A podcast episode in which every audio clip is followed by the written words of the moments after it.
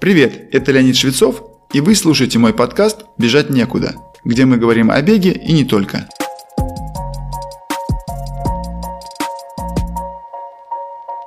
Привет, меня зовут Майя, и я занимаюсь развитием школы бега Леонида Швецова и нашего подкаста «Бежать некуда». Сегодня мы с Леонидом обсудим, можно ли предвидеть все нюансы при подготовке к соревнованиям и забегу, и что делать, если во время забегов все-таки случается что-то непредвиденное.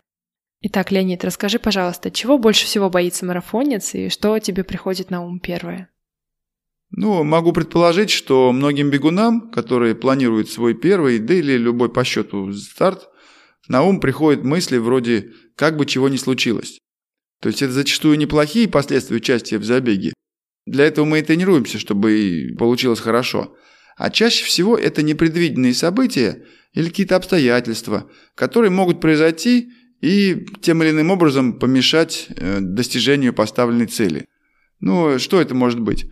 Самое банальное – это опоздание на старт. Да, или упасть в толпе бегунов со всеми вытекающими последствиями. Но бывает так, что внезапно бок заболит или начнутся судороги мышц. Вот. Еще неприятное событие – это может захотеться в туалет. Мы же все люди, в конце концов, поэтому мы не застрахованы. Но если вы бегун-любитель и думаете, что у профиков, то есть профессиональных спортсменов, такое не случается, да, исключается на стадии планирования, то вы ошибаетесь. А у тебя частенько такое случалось? Да, конечно, без этого не обошлось. Расскажи о каких-нибудь случаях, пожалуйста, и как ты справлялся с ними. Ну, могу сказать, что самым первым фактором, с которым столкнулся я и который может внести сумятицу в любой Соревновательный забег – это волнение.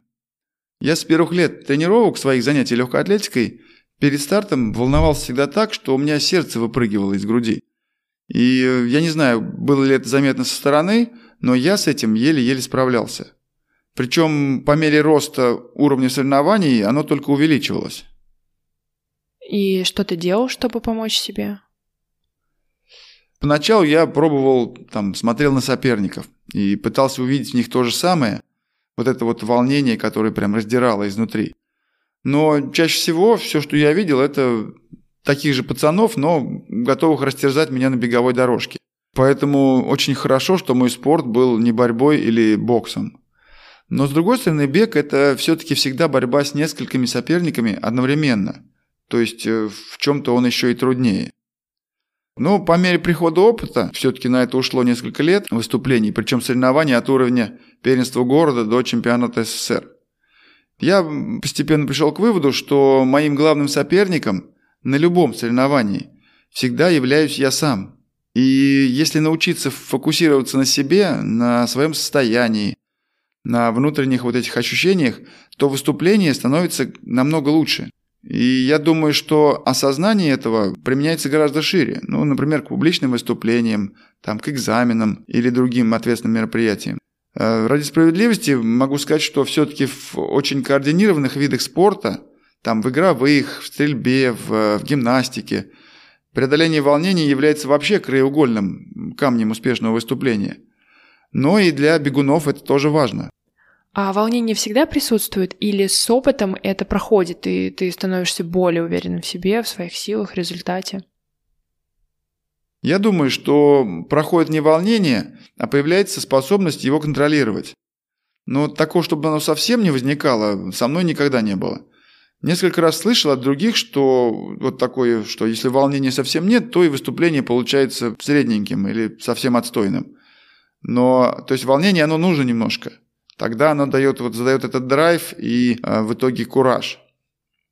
А чем вообще опасно для бегуна волнение, которое вот э, выходит из-под контроля и как бы берет над тобой верх? Э, ну, волнение может навредить э, и профессиональному спортсмену, и бегуну-любителю, который даже не борется за какие-то призовые места и там возрастной категории ни, ничего не борется. Просто выходит на старт своего первого полумарафона и хочет успешно добежать, финишировать. А, дело в том, что волнение вынуждает нас совершать ошибки, и в результате этого что-то может быть случиться непредсказуемое. Самое простое – это чрезмерно быстрое начало. Вот, если человек быстро начал бежать, э, в результате запас, который вроде бы создается на первых километрах дистанции, потом весь растает. И обычно это после первой половины дистанции, неважно какой. И со мной такое бывало тоже. Давно, например, замечено, что многие рекорды в марафоне, как мировые, так и просто личные рекорды, устанавливаются при так называемом негативном сплите. Это такое явление, когда вторая половина дистанции а, получается быстрее первой. На первый взгляд вроде никакого смысла нет, да, ведь нам же легче бежать в самом начале, когда мы свеженькие и полны сил. Ну, это как минимум первая четверть дистанции, ну, может быть, треть. А когда устали, там нужно сбавить чуток. При этом просто проявлять волевые усилия и продолжать бежать, насколько хватает физических сил. На самом деле все немножко иначе. В беге на длинные и сверхдлинные дистанции, а, если исключить тактическую борьбу, то наилучший результат для каждого отдельного бегуна достигается при как можно более равномерном раскладе по дистанции. А ты сталкивался с таким, когда максимализм и желание всех победить брали верх, и ты бежал быстрее, чем стоило? Да, конечно, бывало, причем э, по разным причинам. Ну вот э, такой яркий пример – это мой первый марафон в Японии в 97 году. А я показал результат итоговый – 2 часа 10 минут 58 секунд. Но при этом первую половину дистанции э, у меня отметка была час 03.45. То есть вторая половина была час 07.13. Вот, поверь, вот разница в 3,5 минуты между первой и второй половиной – это очень много для марафона на уровне 2.10. Но там у меня был выбор небольшой. Была очень холодная погода, где-то градусов 7 на старте, и ветер. Вот. А поскольку лидирующая группа бежала именно вот на промежуточное время час 03.40, час 04 на половине дистанции, на отметке половины, то мне надо было либо бежать с ними, а, либо в одиночку, бороться с холодом и ветром. И понятно, что я выбрал первое, и расплата пришла вот на последних 10 километрах, но я еще и не самым худшим был из этой своей группы. У нас было, я помню хорошо, очень 13 человек в лидирующей группе, и я из них финишировал шестым. При этом я был первым, кто отстал от группы э, примерно на 23-м километре. Это было обидно? Ты предвидел такие последствия?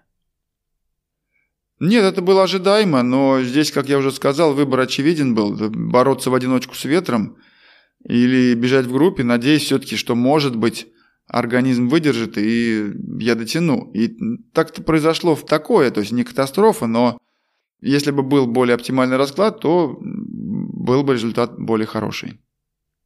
И как скоро случился реванш после марафона в Японии? Да, он, случил, он именно случился, и это произошло всего 11 недель спустя э, после этого марафона, то есть меньше трех месяцев прошло. Причем э, это было против моего правила, я всегда старался держать э, минимум 3,5 месяца между марафонами, но вот в этот раз мне выпала возможность выйти на старт марафона в Праге. Я все равно решился, потому что это был конец мая, завершение весеннего сезона марафонов – ну, еще и к тому же предложение стартового вознаграждения было очень хорошим.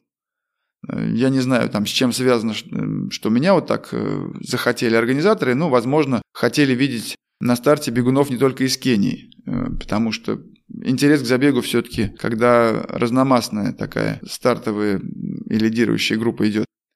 Конечно, в Праге была существенно теплее погода, было около 15 градусов на старте, а, но все-таки это была комфортная. И поэтому, по-моему, 5 или 6 кенийцев вскоре после 10-километровой отметки такой взяли темп, который мне вот не совсем комфортен был.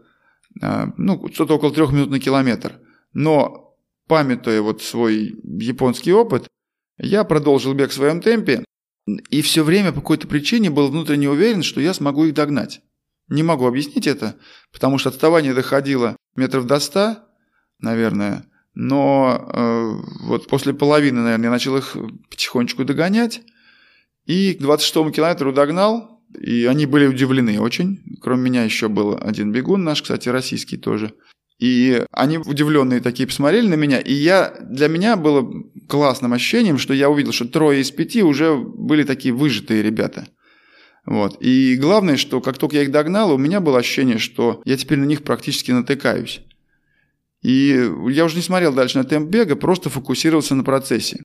Вот. Причем там была тактическая борьба. У нас был участок 3 километра, который мы пробежали за 8.51. Это уж точно было быстрее быстрого, но поскольку это завершающие уже километры, я поэтому держался как мог, и финишные 2 километра у меня тоже был 2.55 на километр. Для меня это вообще космический темп был.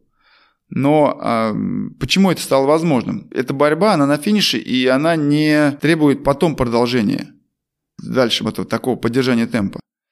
И э, на вопрос, получилось бы ли у меня показать аналогичный результат, если бы я бежал с этими скоростями в начале, скорее всего, нет. А почему так? Объяснение в том, что есть такое понятие крейсерский режим. Причем оно относится не только к марафону, и к полумарафону, и даже к 10 километрам. То есть это такой э, режим физической работы, то есть такой режим бега, когда организм входит в устойчивое состояние и может поддерживать его долгое время. Для каждой продолжительности бега, для каждой дистанции он свой, конечно, но проблема в том, что если его превысить, то в мышцах э, и просто в организме образуется задолженность такая энергетическая. Можно это по-разному называть, но суть одна. Если выходишь из этого устойчивого состояния, то есть превышаешь его, и когда приходит время отдавать долг, то до финиша энергии может просто не хватить. Э, вот если вы к финишу так пробежали, все, вы уже отдыхаете, вам никуда не надо торопиться. А если это где-то в начале или в середине дистанции, то следствием такого является снижение скорости на весь оставшийся отрезок пути. И хорошо, если с вами случилось там километра за 3-4 до финиша. Тогда, там скорость упадет 10 секунд на километр, вы потеряете всего 40 секунд от своего какого-то расчетного времени. А если до финиша 10 там, километров или 12, то это уже там 2 минуты. Но еще и проблема в том, что падение скорости в этом случае э, будет как снежный ком. Оно только будет нарастать. То есть 3 э, километра пробежите на 10 секунд медленнее, потом дальше на 20 и так далее. И это только физическая сторона дела. А есть еще и психологическая. Когда человек видит, что уже он не может поддерживать бег на тот результат, который задумывал, то в глубине ему становится все равно. Ну, как мы говорим, пофигу, да? Вот, наверное, кому-то знакомо такое состояние. Да, это действительно очень важно, распределение сил. А какой результат был в цифрах? Да, вот про цифры я забыл сказать. А первая половина у меня была час 04.55.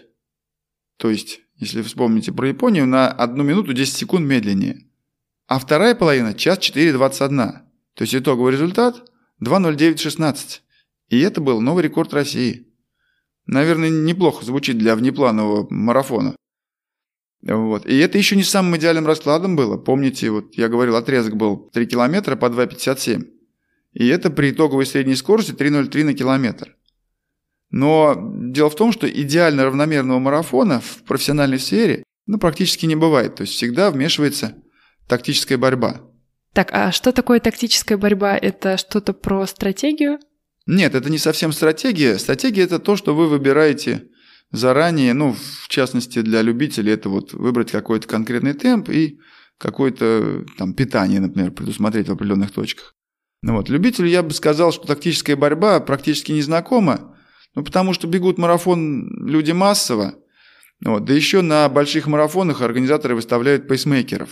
То есть это те бегуны, которые задают ровный темп на какой-то круглый результат. Например, там 3 часа, 3.00 или 3.30.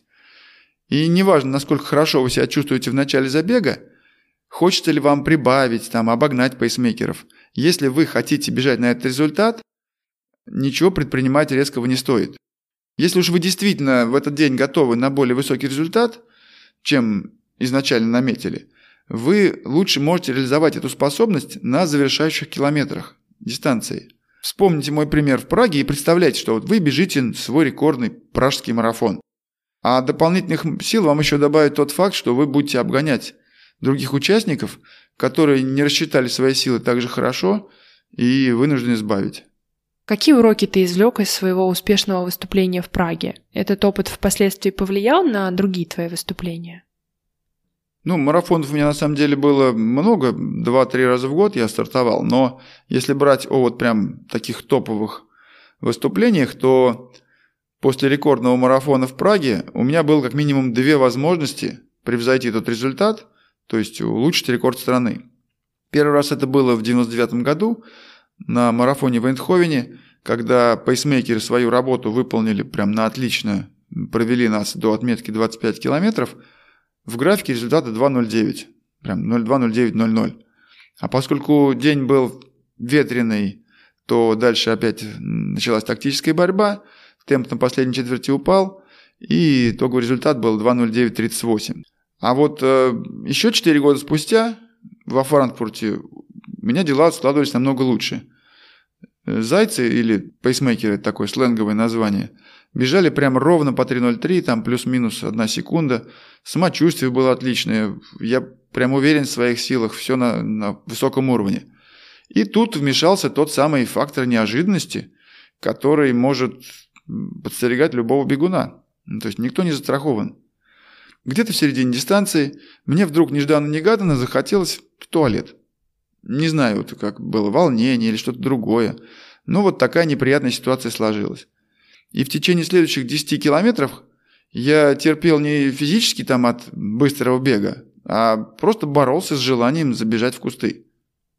А неужели ничего нельзя было сделать в моменте? Ну, как-то разобраться с ситуацией и уже дальше сосредоточиться на дистанции? Ну, можно было, конечно, забежать, но проблема в том, что Франкфурт на Майне – это большой европейский город. И на улице вышло большое количество зрителей, а портативных туалетов, ну вот, не попадалось. И кустов тоже. Вот. Но в итоге на близко к 30 километров мне наконец это удалось сделать. Ну, сами понимаете, возможность бороться за победу была потеряна. Я думаю, что у меня секунд 40 на это дело все ушло. Вот, и впереди еще оставалось пятеро худых и быстрых кенийцев, которые, кстати, к этому времени уже начали из группы растягиваться в цепочку. И меня это очень подзадорило. Я первый из них догнал уже через пару километров. Вот. Единственное, забегая вперед, скажу, что вот это желание быстрее всех догнать сыграло очень плохую роль. Ну, сами понимаете, почему. Из-за резкого старта после вот такого пидстопа. Но пока я догонял капнувших африканцев, мой азарт только нарастал. Вот это вот волнение трансформировалось в как раз в положительный момент. И к отметке 40 километров я уже обошел второго, то есть человека, бежавшего вторым. Впереди остался только лидер, но целых 22 секунды мне до него оставалось. Я, конечно, тогда не знал, просто потом посмотрел. Это больше 100 метров. Не знаю, насколько смаковал комментатор Евроспорта процесс моего приближения к лидеру, но согласитесь, что нечасто в наши дни белый бегун догоняет лидирующего кенийца на завершающих стадиях крупного европейского марафона. Вот, и мне не хватило 5 секунд, в итоге второе место и 2.09.33.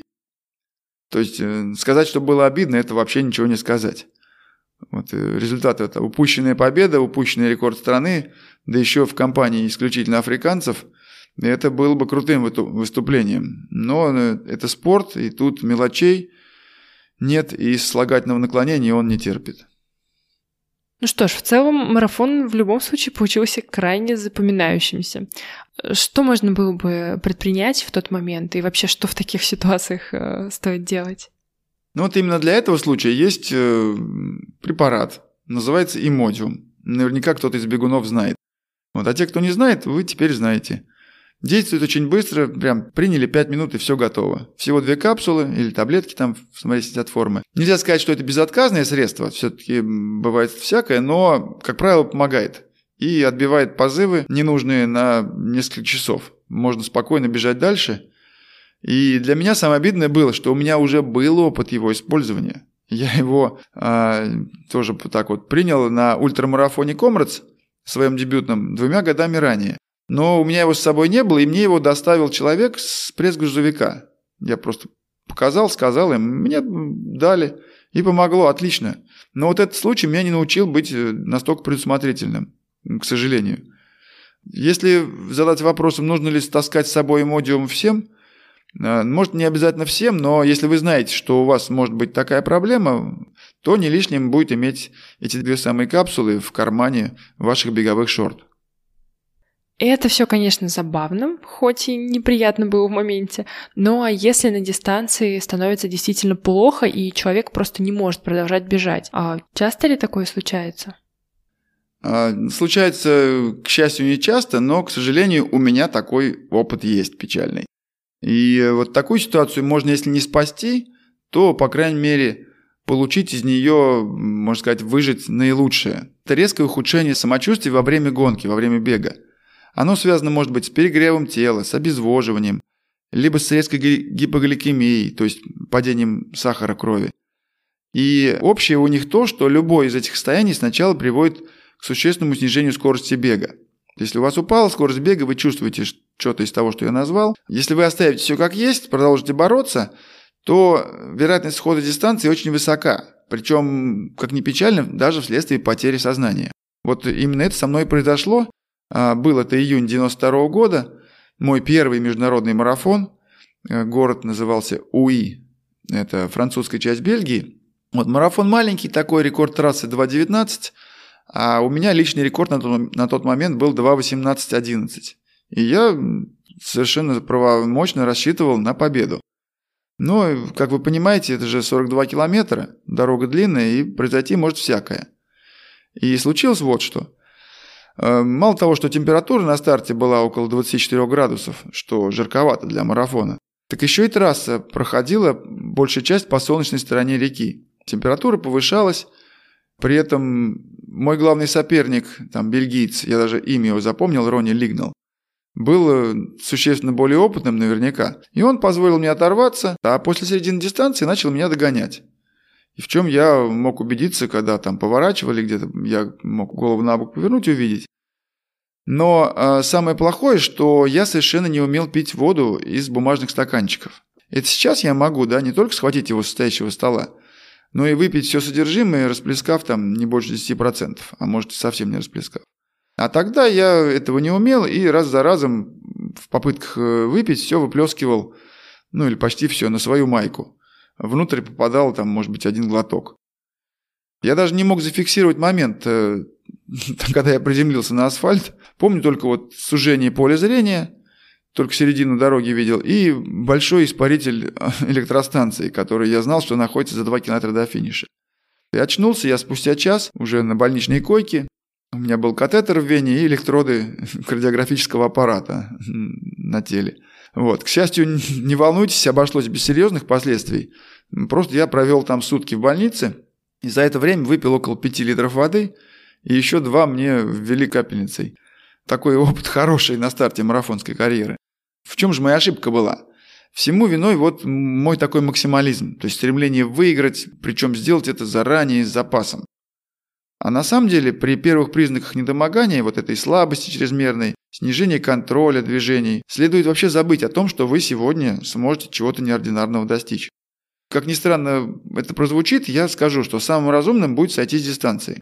Но если вы все же там полны решимости гонку завершить, э, завершить ее в финишном створе, а не в, в карете скорой помощи, то надо себе тогда сказать такие слова.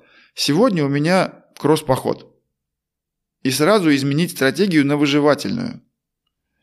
Если в этот день жара и у вас жажда обезвоживания, надо просто остановиться, медленно попить, а, лучше не воды, а изотоника, и охладиться льдом. Вот просто взять лед, вводить им по телу, это есть на пунктах питания зачастую, и после этого уже возобновить движение вперед, когда голова прояснится.